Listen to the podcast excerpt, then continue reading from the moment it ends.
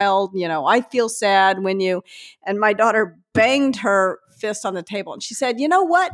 He's trying to make me feel sad. Why would I tell him he succeeded?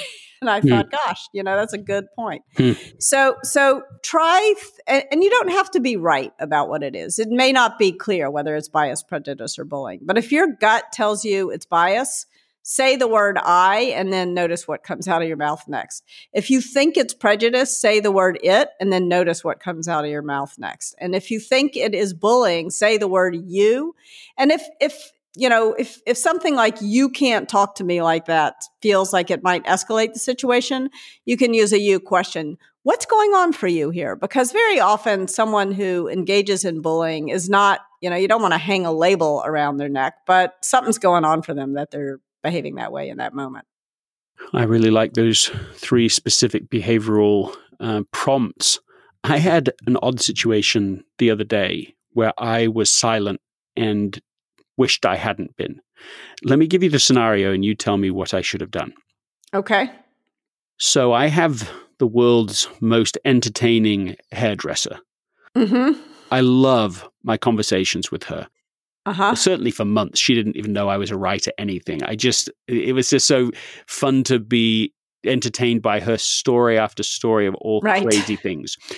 Um, this last time, uh, I was talking to her and she started telling me stories about what it has been like. She's run this store for 25 years and some of the experience she's had as a woman running this establishment and some of the crazy things that she has had men do to her mm-hmm. or proposition her with.